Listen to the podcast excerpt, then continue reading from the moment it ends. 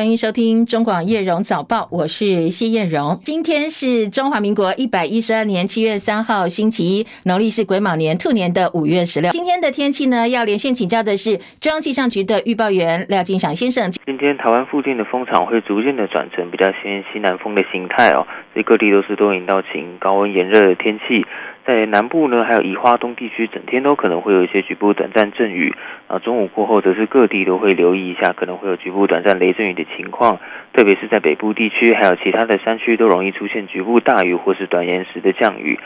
所以中午过后呢，要外出或者是前往山区活动，一定要特别留意一下天气的变化。另外，在高温的部分的话，今天预测各地都会来到三十二到三十五度，尤其是在云林以南、花莲纵谷以及台东地区都会有局部三十六度以上的高温。那台东也可能会有焚风发生的几率，所以户外活动的话要特别注意防晒，并且多多补充水分。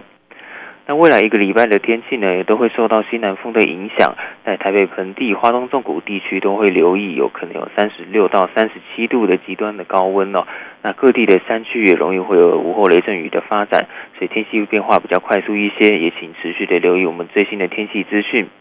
以上资料由中央气象局提供。嗯，好，谢谢金祥提醒，也提供给大家参考。新周开始哦，要有心理准备。这个星期呢，在天气方面将是越来越热的一种天气，因为慢慢哦，已经到了农历的五月多，国历也到七月多了。所以呢，这个星期恐怕整个台湾会热得像红番薯一样。气象局在预告发布高温讯息的时候，用颜色来区分。当然，很热很热，这个红色，整个台湾到时候预测可能会出现像红番薯。所以在台东地区呢，焚风出现之后，可能会有三十六、三十七、三十八度以上的温度，也提醒大家做好准备哦，要特别注意。今天的外电焦点呢，首先来关心美国的枪击案。美国警方说，马里兰州最大城市巴尔的摩今天有一场社区派对，发生了大规模的枪击事件。目前已经知道两死二十八伤，而伤者当中有十四个是孩童。戚海伦的报道。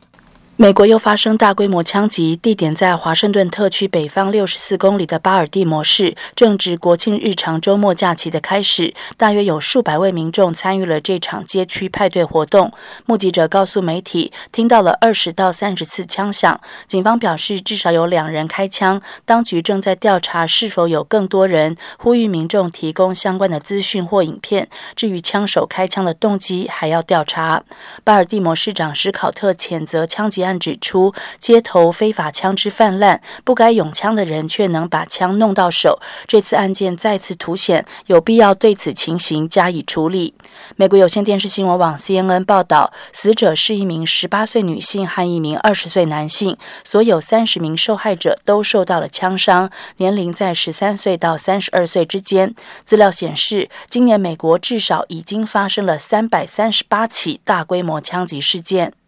记者戚海伦报道。好，台股上周受到美国联准会官员升息鹰派言论，加上美国有意扩大管制 AI 晶片出口大陆等负面因素干扰，人民币等亚洲货币持续走贬，加上法人计底做账等等因素影响，所以台北股市的格局呢是涨多修正。端午长假之后跌到一万七千点之下，上周五台股收盘跌二十六点，收在一万六千九百一十五点。这个星期的股市呢，包括鸿海、华硕、阳明、万海这些。电子跟传产重量级个股以及人气股都要除息。随着长荣上周五除息第一天就涨停锁死，所以市场还蛮看好这个星期台北股市可能会有新一波的除息行情，希望能够引领大盘收复一万七千点。上周台币呢，在台北外汇市场兑换美元收三十一点一三五兑换一美元。贬值五点七分，成交金额是九点四六亿美金。那这个星期当然还是要观察美国联准会的升息路径。国际焦点呢，持续关注是从上周一路延续到今天，到目前为止仍然是国际众所瞩目的地区，这是法国。因为呢，法国的暴乱现在已经延伸到周边国家了。法国十七岁非裔少年奈尔上个月二十七号，因为遇到临检没有停车，后来被警方射杀。这消息一传。出来曝光之后呢，在法国多地出现大批的民众上街抗议，甚至演变成暴动，引起国际高度关注。法国全国暴动，星期天是第六天。深夜呢，法国中北部城市拉伊莱罗斯的市长尚布伦，他变成暴乱分子攻击的对象。抗议者开车冲撞他的住家，而且放火烧房子，他的妻子、儿子都受伤。当地检察官已经针对攻击市呃市长事件，按照谋杀未遂的方向来做侦办。死亡的非裔少年，他的外婆表示说，希望孙儿被杀引起的这一波全国性大暴乱能够到此为止，停止下来，让社会恢复平静。这场暴乱已经变成了法国总统马克宏遭遇的重大政治危机。他已经取消了访问德国的行程，留在国内处理这一场他从二零一八年黄背心运动以来遭遇最严峻的政治危机。因为呢，这场暴乱干扰了法国的商业运作，带来沉重的经济代价。本来他要出访德国，德国总理肖兹今天也说话了，他说他非常非常关切，而且密切注意法国的暴乱动态。而法国政府说，在经过前几个晚上抗议群众在各大城市街头放火攻击远景以及公共建筑物还有店家之后，现在当局部署超过四万五千多名警力，估计在星期六晚间逮捕了七百一十九人。昨天凌晨逮捕人数变少了，也显示情势好像已经可以慢慢慢慢缓和下来。不过，在马赛等城市还是发生了零星的冲突事件，所以危机并没有完全结束。除了法国之外呢，示威暴动延伸到周边的邻国，包括瑞士、比利时，也都出现了失序动乱。瑞士的洛桑警方礼拜六至少逮捕七个人。俄乌战争最新消息部分，乌克兰国防官员说，俄军在乌东城市取得了进展。另外一方面，乌克兰总统泽伦斯基说，因为某些共和党人发出了危险讯息，他担心乌克兰会失去美国两党的支持。切海伦的报道。乌克兰国防部副部长马里亚尔指出，俄军在乌克兰东部前线地带四个地区向前推进，乌俄两军爆发激烈战斗，情势复杂。马里亚尔也说，乌军在巴赫姆特南翼推进略有进展，在乌克兰南部两地也是。在此同时，乌克兰总统泽伦斯基表示，他担心失去美国两党的支持，因为部分共和党人似乎发出了危险的讯息，对于乌克兰的支持可能会减少。泽伦斯基说。说不论谁赢得下届美国总统选举，保持两党支持对乌克兰来说最为重要。先前发动兵变的俄罗斯瓦格纳佣兵集团，根据首脑普里格金旗下的 Telegram 频道表示，将会暂停招募一个月，因为瓦格纳将会把业务转移到白俄罗斯。波兰内政部长表示，将会派遣五百名警察，加强和白俄罗斯边境的安全。记者戚海伦报道。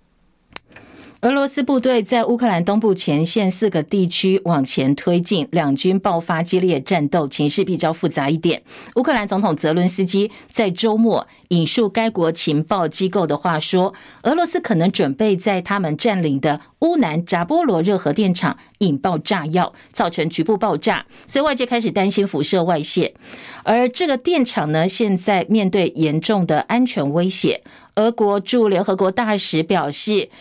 泽伦斯基讲的话非常的荒谬，因为俄方否认有任何攻击或者是破坏核电厂的计划。乌克兰国家核电公司则表示，已经针对该电厂遭到攻击的影响，开始进行模拟演习。一九八六年，在当时还是苏联加盟共和国的乌克兰，发生人类史上最严重的核子事故——车诺比核灾，放射性物质曾经遍布欧洲各大地区。所以现在说，俄罗斯打算要炸毁核电厂，让各国都绷紧神经。美国中央情报局 CIA 局长伯恩斯说，六月份俄罗斯佣兵组织瓦格纳集团首领普里格金的兵变是针对俄国这个国家的武装挑战。普里普里伯金呢，先前对于克里姆林宫跟俄国的军事高层严厉指控跟行动，也凸显了俄国总统普亭去年二月发动的侵乌战争已经影响腐蚀了普廷的政权。他还提到说，俄乌战争是莫斯科的战略失败，暴露了军事弱点，伤害经济，还让北约变得越来越强大。他说。现在俄罗斯社会对整个战争的不满，已经给美国 CIA 美国的情报局招募俄罗斯人千载难逢的好机会。他也说，美国情报局不会白白浪费这个好机会。今年六十二岁，俄罗斯佣兵组织瓦格纳集团的领导者普里格金，他几十年来都被称为是俄国总统普廷的大厨，因为他有一个外汇公司叫协和公司，跟克里姆林宫签有合约，要负责所有俄罗斯军队的伙食。不过，在普廷的大厨叛变失败之后，这一个呃所谓的大厨公司哦，协和已经被克里姆林宫给封杀了，好几千名员工因此丢掉饭碗，而且也没有遣散费。不过，其实这公司蛮赚钱的。外电说，从去年五月份到今年五月，普里格金的外汇公司光是供应给俄罗斯军队的伙食，靠着这份国家合约，就赚了换算台币大概两百九十一亿元的台币。美国白宫今天表示，美国总统拜登已经排定这个月要出访欧洲的外交行程，预定前往英国访问，出席在立陶宛举行的北大西洋公约组织高峰会，同时还要到芬兰参加北欧峰会。而白宫现在正在准备迎接瑞典总理克里森特斯，这个星期稍后会到访，要来讨论瑞典加入北约组织的议题。美国先前表示，北约已经接近就如何处理乌克兰要求加入的这个这这件事情呢，达成了共识。乌克兰希望，如果俄乌战争能够结束，希望一结束就能够加入北约。而在美国国务卿布林肯访问大陆北京之后呢，美中还在沟通。隶属大陆外交部的中国国际问题研究院院长徐步，他最近到美国访问，同时呢会晤了美国国务院主管东亚事务的亚太驻青康达。路透说，美国中央情报局长伯恩斯表示。美国跟中国大陆的经济依赖非常的深，跟中国脱钩很愚蠢。他认为美国应该要试图分散供应链，明智的去风险化，同时借由取得有利的供应链，保护美方现在的科技优势，投资产业的去针对产能去进行多元化，而不是完全的跟中国大陆脱钩。他说，跟大陆脱钩真的很蠢。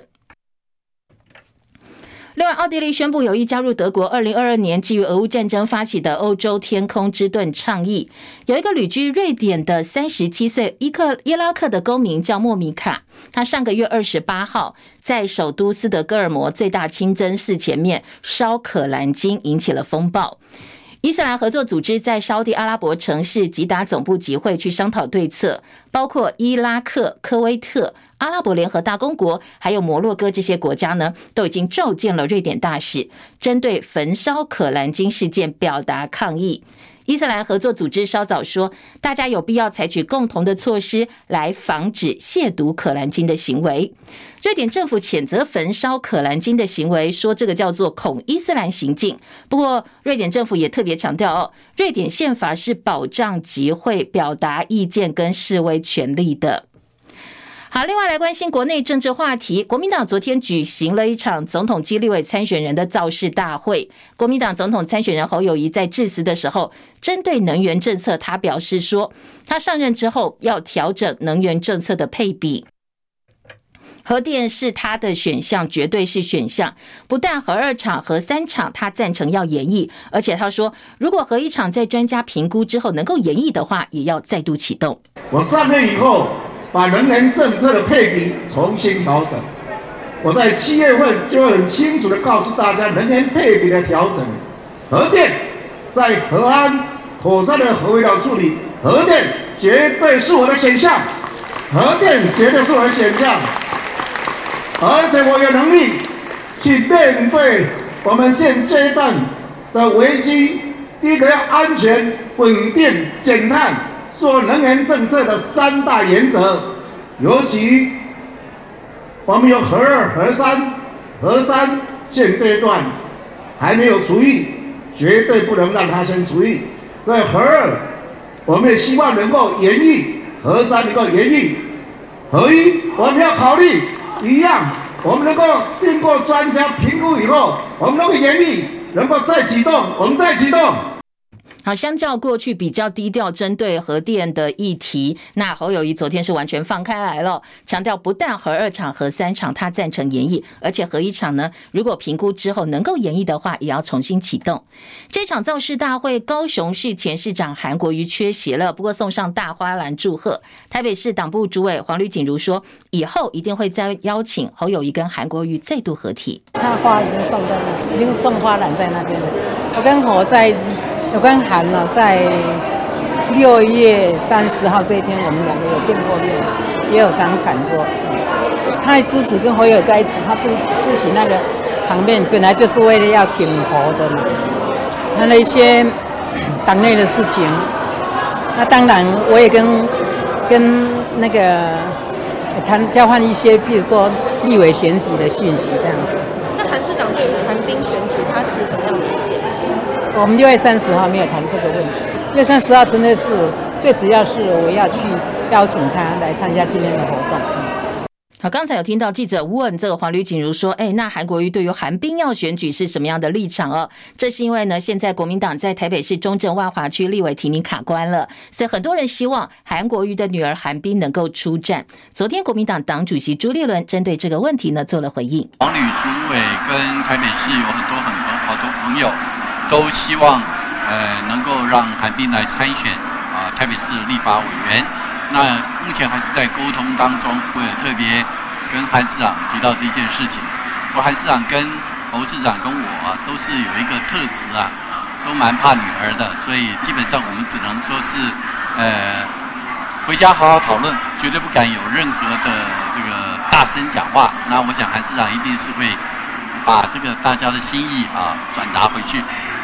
好，虽然朱立伦表面上是说回家讨论，但是呢，黄吕锦如说，朱立伦说他是有办法的哦，所以接下来要看主席的魅力了。国民党总统参选人侯友谊前天跟高雄市的前市长韩国瑜，很多媒体形容叫做世纪同框，但是当时呃侯友谊被指趁着韩国瑜上台致辞的时候，偷偷把椅子拉近，所以很多媒体哦嘲讽他是侯友谊有没有的有移动的移，说他去移动动了这个椅子。侯友谊被媒体追问说，哎，你拉椅子是为了要再靠近韩国一点吗？来听听看侯友谊昨天的回应。你太会想象了，太科幻了。因为我们都是面对后面的讲台嘛，那圆弧形的桌子就会椅子都会挪动，啊，这是一个很正常的现象，大家太会想象了。他说大家太会想象了。那外传红海创办人郭台铭的操盘手前立委林炳坤打电话给国民党前党秘书长李乾龙，说要逼退侯友谊。对此，侯友谊说：“哎呀，他没听过这件事情，他跟乾隆兄也蛮熟的，四两拨千斤。”而党主席朱立伦说：“他是操盘手吗？我在高雄，还在他家跟他聊了很多啊。那他他都是非常关心我们，呃，怎么样团结大家。”他跟侯友宜也是老朋友啦。那我今天是第一次听到这样的消息啊。前天我们还在高雄，跟在林林炳坤林呃吴盟主席的家里面聊了很多。那前台北市长郝龙斌则重申，现在国民党是唯一支持侯友宜，换侯是没有可能的。大家应该团结起来，全力协助侯友宜胜选。而有意参选国民党党内提名失利的红海创办人郭台铭，他昨天晚间又在脸书发文了。这一次主题是配合义务役延长为一年一期，教育部先前发布服役弹性修业实施指引，引起社会热议，同时呢，也成为总统大选选战的交锋议题之一。今年五月，在国民党党内总统征召当中失利，但是被外界视为还在备战的郭台铭，他昨天晚间在脸书发文，以“放过孩子把，拒绝荒谬透顶的三加一”作为标题发文，来批评三加一方案。他也针对高等教育提出自己的五大主张，呼吁召开教育国事会议。郭台铭的高教主张，大家来听听看哦。首先呢，第一点，他说未来大学要采用二加二的课程设计，大一、大二由教授开设基础课程来教一些知识理论，大三、大四呢，业界的业师跟教授合开实务课程，同时暑假安排到业界实习，教用合一，来解决学历通膨问题。第二点是大幅提升高教资源，第三点缩短公私立大学的资源落差，希望给每个孩子公平的机会。不要因为念公立或念私立得到的资源补助不一样。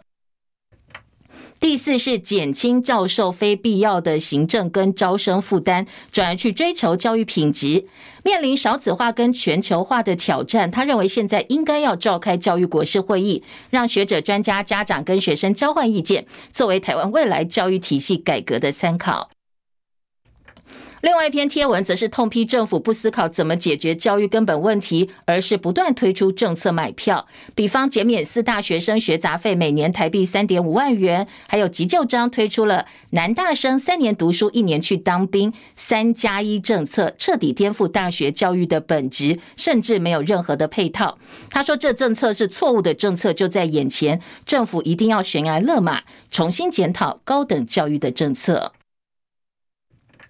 民进党主席暨总统参选人赖清德昨天出席了全国一届信赖后援会的成立大会，现场涌进超过一千五百名支持者。医师工会全联会的理事长周庆明致辞的时候说。为什么这一次要来参选总统？有两个医生哦，只帮赖清德，另外一个当然是柯柯文哲。他的说法是，赖清德一直以来跟医界密切接触，而且有长时间沟通，好像家人一样，给予医界问题非常多的指导，资历完整。他说，呃，赖清德是全台第一，也是医界支持的唯一人选。而稍早赖清德出席。后援会成立大会，昨天白天的时候，他狂打政绩牌，他细数长照二点零、生育补助等等等，说呢，民进党政府做的比前总统马英九时期做得更好。长照这点，咱民进党政府时代比过去国民党八年做较好嘛？干啥呢？第二，咱来讲囡仔啦，吼，老的爱照顾囡仔嘛，爱斗腰斗带嘛。第二，马英九总统时代啦，吼，津贴啦，吼，一个月领偌济钱？这津贴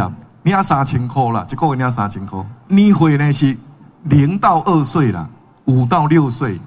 其中吼二到三岁、三到四岁、四到五岁无钱通领。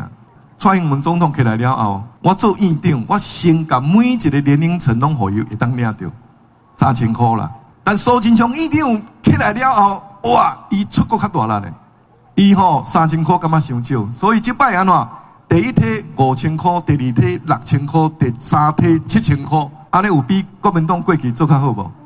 欧巴，欧巴。好，这是赖清德说，呃，民进党政府政绩比前总统马英九时期做得更好。而先前国民党宣布不准蓝营的立委参选人小鸡跟民众党党主席柯文哲同台，所以现在呢，在部分的民众党立委提名部分有一点点卡关了。昨天柯文哲表示要寻求地方最大利益。昨天上午他到台南拜会第六选区立委参选人，号称最强里长的陈永和。他说呢，他只是到现场听一下地方人士的意见。本来外界都觉得，哎，这。是要去把陈永和拉到民众党，代表民众党参选，而陈永和本人则说，他还是会用无党籍的身份参选，但是不排除任何的合作形式。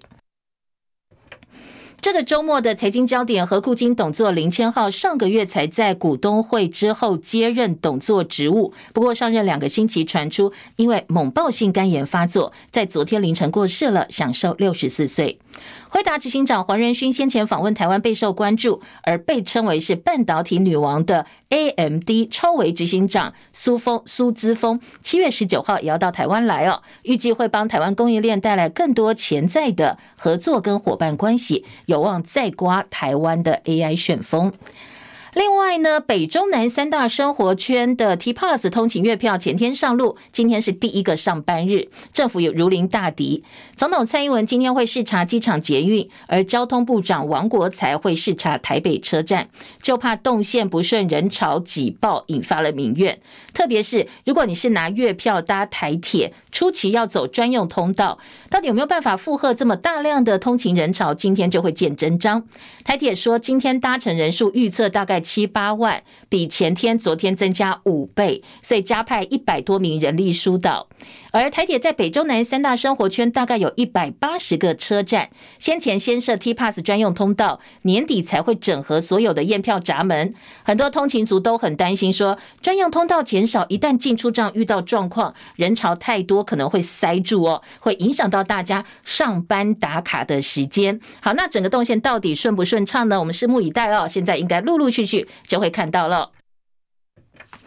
而宝可梦 TCG 这个 TCG 就是一种嗯集换式的卡片，如果家里有小孩，应该知道宝可梦的卡片，它可以玩，上面有一些武力值啦，然后有卡比兽什么，然后也可以增增值等等。但是最近传出说，这个 TCG 集换式卡片水涨船高，它的身价越来越高之后呢，有买卖诈骗了。有玩家分享在网络上买到一批假的宝可梦卡，看起来好像全新卡盒打开之后，里面竟然通通是铝箔包的。果汁饮料，这些其实很贵哦，所以呢，很多的不法分子盯上背后商机，用假造的卡盒来伪造新品的方式来在网络上卖贩卖，所以很多的受骗者也特别提醒同好，千万不要在网络上乱买哦，结果受骗上当。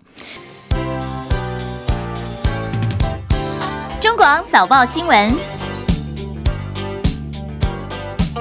今天的头版重点，嗯，礼拜一嘛，各个报纸的焦点比较多元化，比较不聚焦。中国时报头版头是有退将不呃不具名匿名的退将，跟中国时报说，我们的国造前舰封壳当下水，恐怕会闹出国际大笑话。好，什么样的意思哦？他说呢，呃，国造前舰的原型舰预定九月下旬要举行下水典礼，这位匿名但自称非常熟悉前舰的退将向中时表示。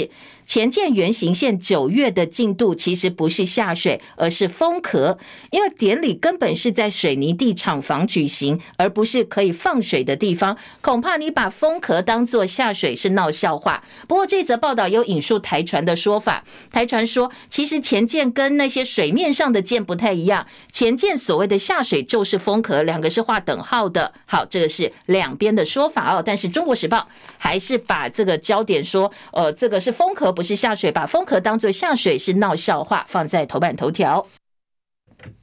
另外，《联合报》今年的头版头也是《中国时报》的头版下半版面，告诉你去年的新生儿死亡率是四点四，写下十五年来的新高。好，这个是关于我们现在新生儿的呃死亡率高，但是出生率低、少子化的问题。自由时报头版还有一则新闻跟少子化也有关系，说呢，因为少子化的关系，一百一十三学年大学生人数恐怕不到九十万了。等一下我们来听听看哦，这些来不及长大的新生儿，以及呢我们生的越来越少，在高教端部分大学生人数越来越少，对于整个国家可能会有什么样的影响？联合报今天头版下半版面就是刚才前半段新闻也有听到，到底哦，这个俄罗斯会不会疯到去把核电厂给引爆？这国际都在看。泽伦斯基示警说，俄罗斯打算要炸掉乌南的核电厂，冷却池埋地雷，恐怕会引发辐射外泄。不过当然了，西方国家很担心，俄罗斯方面自己是驳斥说，我们根本没有这样做，不要诬赖我们了。另外，《自由时报》今天的头版头条则是参选立委竟然向所谓的名媛借钱，而且还不还。这个点名的是谁呢？是国民党的蓝营立委郑正干，说他选后不理，但是被法官判赔。他跟一个名媛借了一千五百万不还。《自由时报》今天的头版头条，《自由时报》说，嗯，在台中地区向来有最美丽理事长之称的这位名媛，她的名字叫做钟嘉玲。国民党立委郑正干呢，跟他借钱，说呢，我要借一千五百百万去选举，但是呢，他二零一七年后来借了钱不还嘛，法院就判决说你借钱就要还。那整个判决今天是自由时报报道的头版焦点，但是在报道当中也把郑正干跟这个名媛的关系、名媛的背景做了一些补充报道，说这个名媛钟嘉玲颇有来头，二零一七年呃炒作比特币，在中国跟台湾吸金。三万多人次，十五个月非法吸金超过十五亿元，后来被中检依照违反银行法，把该地区的台湾代表钟嘉玲，就是这个名媛起诉。去年的一月，地方法院判处有期徒刑九年，但是这个案子没有定验，所以呢，他也没有去服刑哦。现在全案都还在上诉当中。当然，《自由时报》。呃，据悉你报道这个背景跟还有郑正干跟他借钱哦，把双方的关系、借贷关系还有彼此的背景做了非常详细的介绍。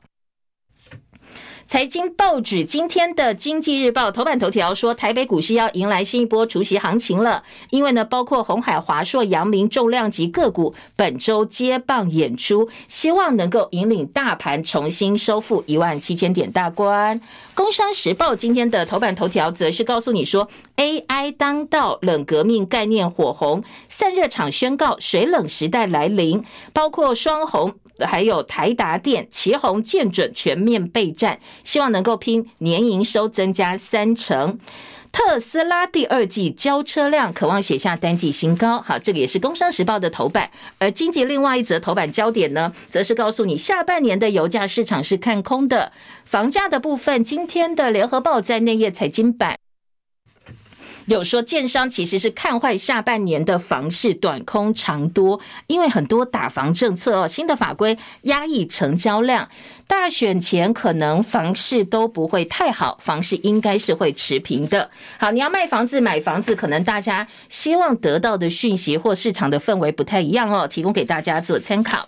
以上就是今天早报的头版新闻焦点，继续我们就回头来听听看，在呃详细的报道啦，还有分析部分有哪些进一步的说明，可以让大家呃刺激一下啊、哦，不同角度的思考。我们先来听联合报少子化的问题。今天联合报头版头条告诉你，新生儿死亡率十五年来新高，因为少子化持续恶化的关系，我们死亡率比日本、比南韩都高，所以医界希望能够成立一个专责单位。今年前五个月，我们的新生儿出生数比去年同期减少了一千多人，全年可能会再写新低，而婴儿死亡率千分之四点四，写下十四年来新高。而在新生儿死亡率千分之二点八的部分呢，这是一个呃，前面刚才讲的是婴儿死亡率是千分之四点四，那新生儿的部分千分之二点八也是十五年来新高。为什么我们的新生儿这么容易这个来不及长大呢？在呃，我们的统计理由，十大死因、三大死因当中，分别是遗传基因或者是染色体的变故、早产跟意外事故。呃，这所谓的意外事故就是小朋友趴睡啦，通通都有关系。好，这是今天的联合报，去年加起来只有十三万名的新生儿在台湾。联合报今天二版版头说，新生儿死亡率攀高跟早产有关系，台湾占比高过日韩、欧美，儿科医护不足影响到婴儿的存活率哦，还有婴幼儿的死亡率。好，进行原因的回溯呢，回溯告诉你说，呃，日韩早产宝宝占比大概百分之六，欧美是百。百分之九，但是台湾早产儿占比有一成多哦，所以呢，医界认为台湾社会晚婚变成趋势，高龄产妇比率逐年攀升，很多人接受不孕症治疗，经过试管婴儿疗程成功受孕。如果是双胞胎的话，大概五成的几率早产，而高龄生育也比较容易导致早产，所以可能早产占比这么高哦，跟我们高龄生孩子应该是有关系。两三年之内这样一个状况，应该没有办法呃解决。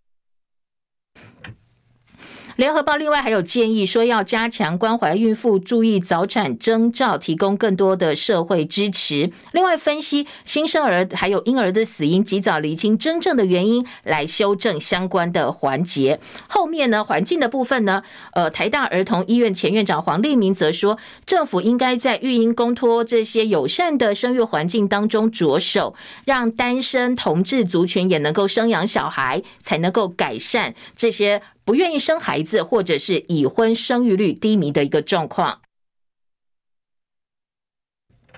另外，在联合报的下半版面说，新生儿的紧急处置健保要给付，防猝死，安全的睡眠环境是关键。新生儿最好还是仰睡，不要为了头型哦，所以让小朋友趴睡，一个不小心可能就会导致意外发生，不幸发生。一岁以下不要用枕头，好，这是专家的建议。而记者沈能源的特稿说，儿童医疗碗现在又变空头支票了。国内少子化问题严重，生不如死，就是。你的出生比不上死亡率哦，死亡人口多于新生儿的人数，不过新生儿婴儿死亡率又逐年攀升，更让整个困境雪上加霜。卫福部长薛瑞元去年上任时公开宣示，台湾孩子生得少又死得多，希望把儿童医疗网络快点做好。但是他已经上任一年了，当时每个孩子都不能少的口号，现在回头来检视又做了什么呢？所以今天联合报在特稿当中说，呃，到底谁要来负责哦？儿童健康联盟理事长林志嘉说，政府营造这么久的假象，到底做了什么？谁应该负责？当初你说的儿童医疗网，现在守护新生儿的职责或者工作责任又被抛到哪里去了呢？好，这是联合报讨论的问题。而自由时报今天关注的重点头版跟二版，则是大一新生。十九点一万人，今年的人数。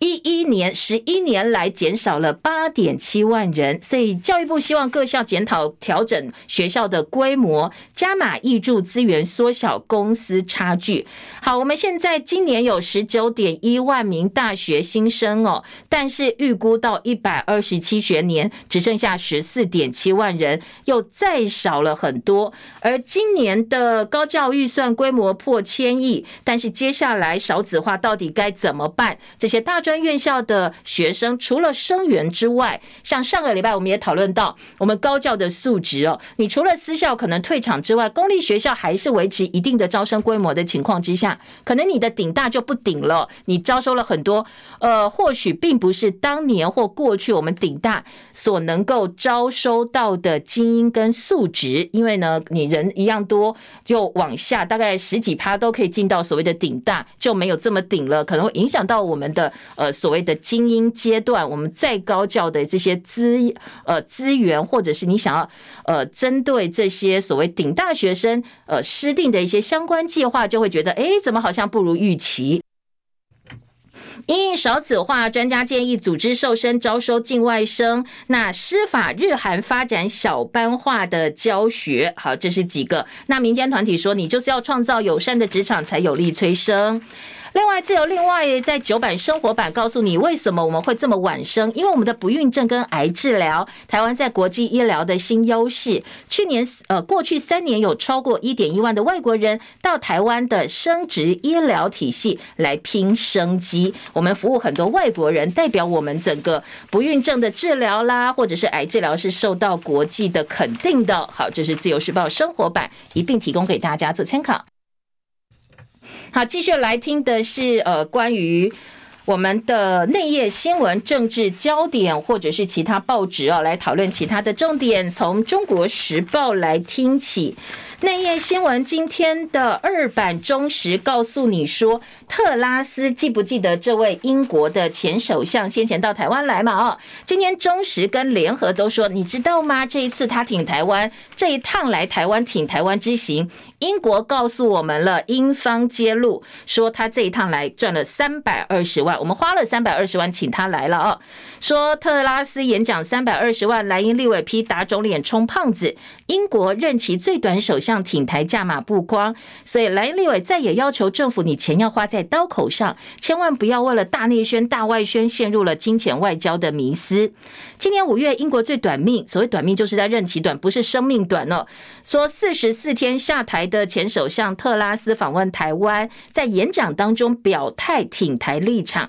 英国国会先前公布议员的额外收入，让特拉斯我们不知道的这个价码曝光了。特拉斯来台出席跟演讲费高达台币三百二十万，加上我们还要负担他的机票、住宿等等费用，可能通通加起来这一趟花了四百万，让他来挺台湾。呃，就莱茵说，这钱呢不是刀口上一掷千金，打肿脸充胖子。那联合报今天报道这一则新闻，一样做到版头哦，说挺台湾不是免费才。不是什么台湾跟英国的外交友好，力挺我们的自由民主，并不是，是有花钱的。今天的联合报大标题说，英方揭露我方花三百五十万，愿景基金会跟政府买单。外交部说，我们一切都是按照外宾来访的规定办理。好，今天联合报的报道呢，则包括介绍这一个呃愿景基金会，就是邀请他到台湾来的基金会跟外交部的一个说法。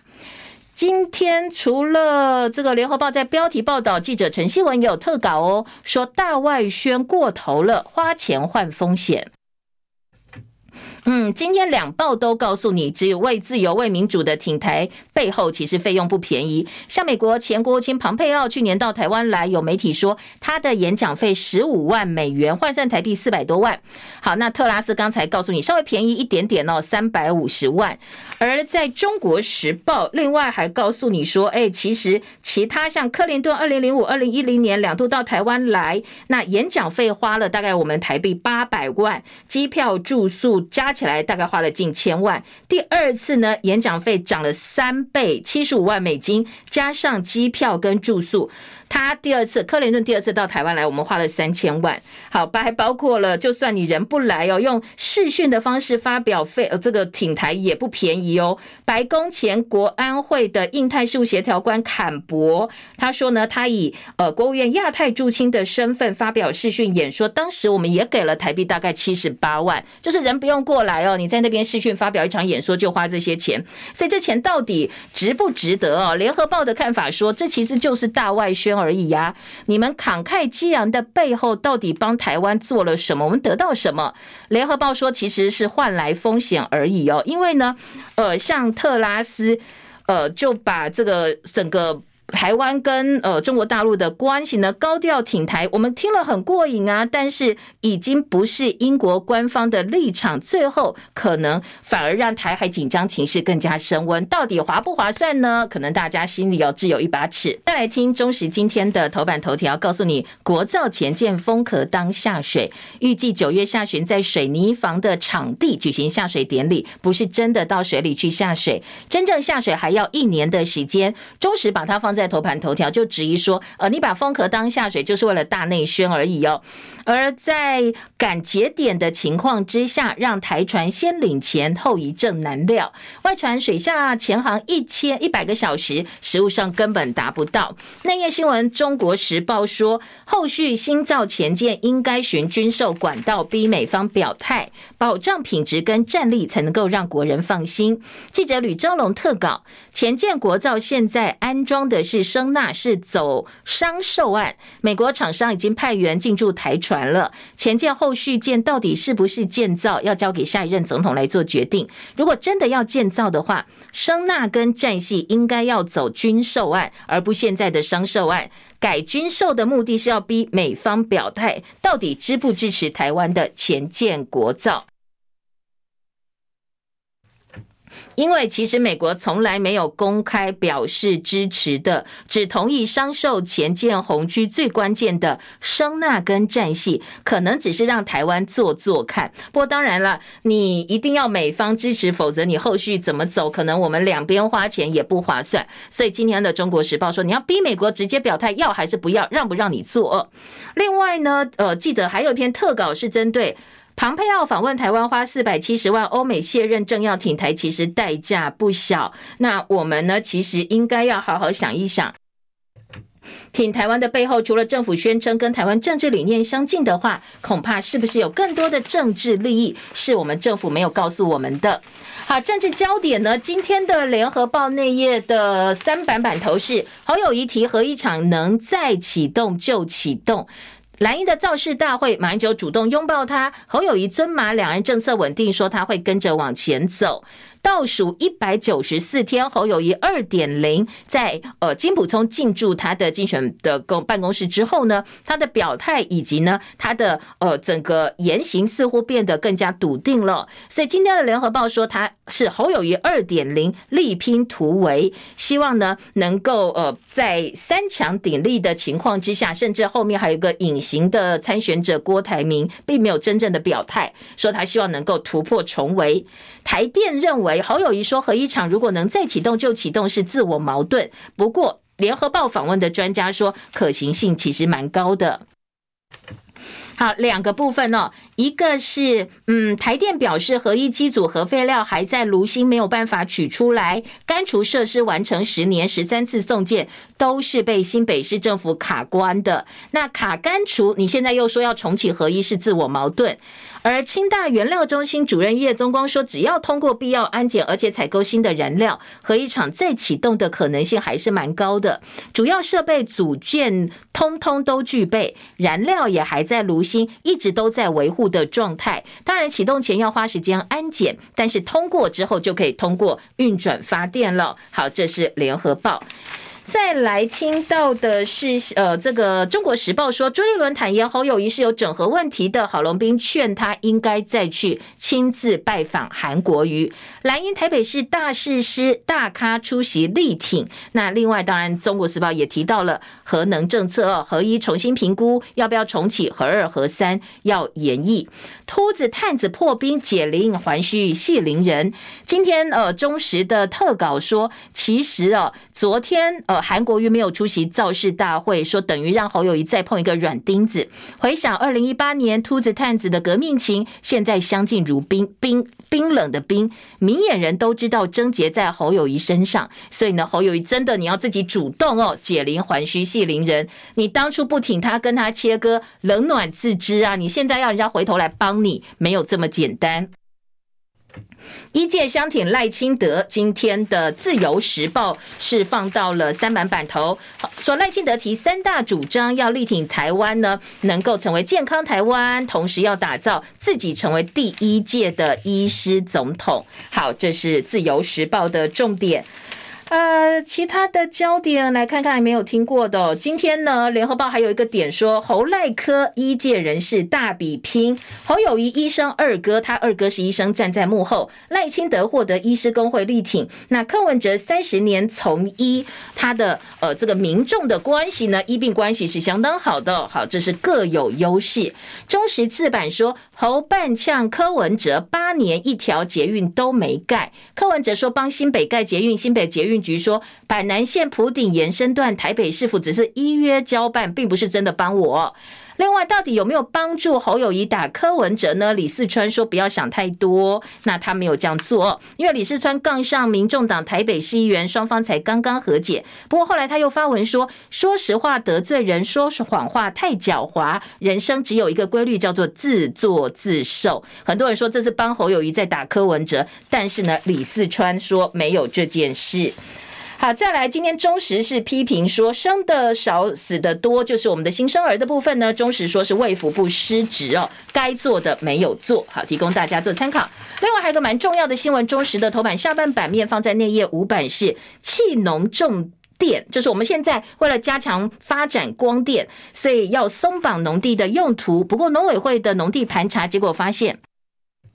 全台可供粮食生产的土地只剩下七十一万四千四百二十三公顷，比农委会主委陈吉仲说的下限七十四万公顷还要少，而且少了二点五六万公吨。学者担心农地让给绿能发展，影响到台湾的粮食安全，我们的自给率太低了。一旦如果真的需要到备战时刻，恐怕是不够的。那另外种电免环评毁生态，学者也希望能够纳管，只有开。发湿地才受约束，影响到地表径流，害现在只要一下大雨，淹水就越来越严重，栖地也渐渐消失。潘朵拉的盒子一旦打开，农地呢，它用压力变得更大。好，我们现在因为种电呃衍生的问题，包括我们的粮食问题，包括了可能生态的问题，中国时报加以讨论。还有国小较真大开缺，代理老师可能会有代理老师荒，会变得更加严重。代理教师供需失调，很多学校都提早招聘。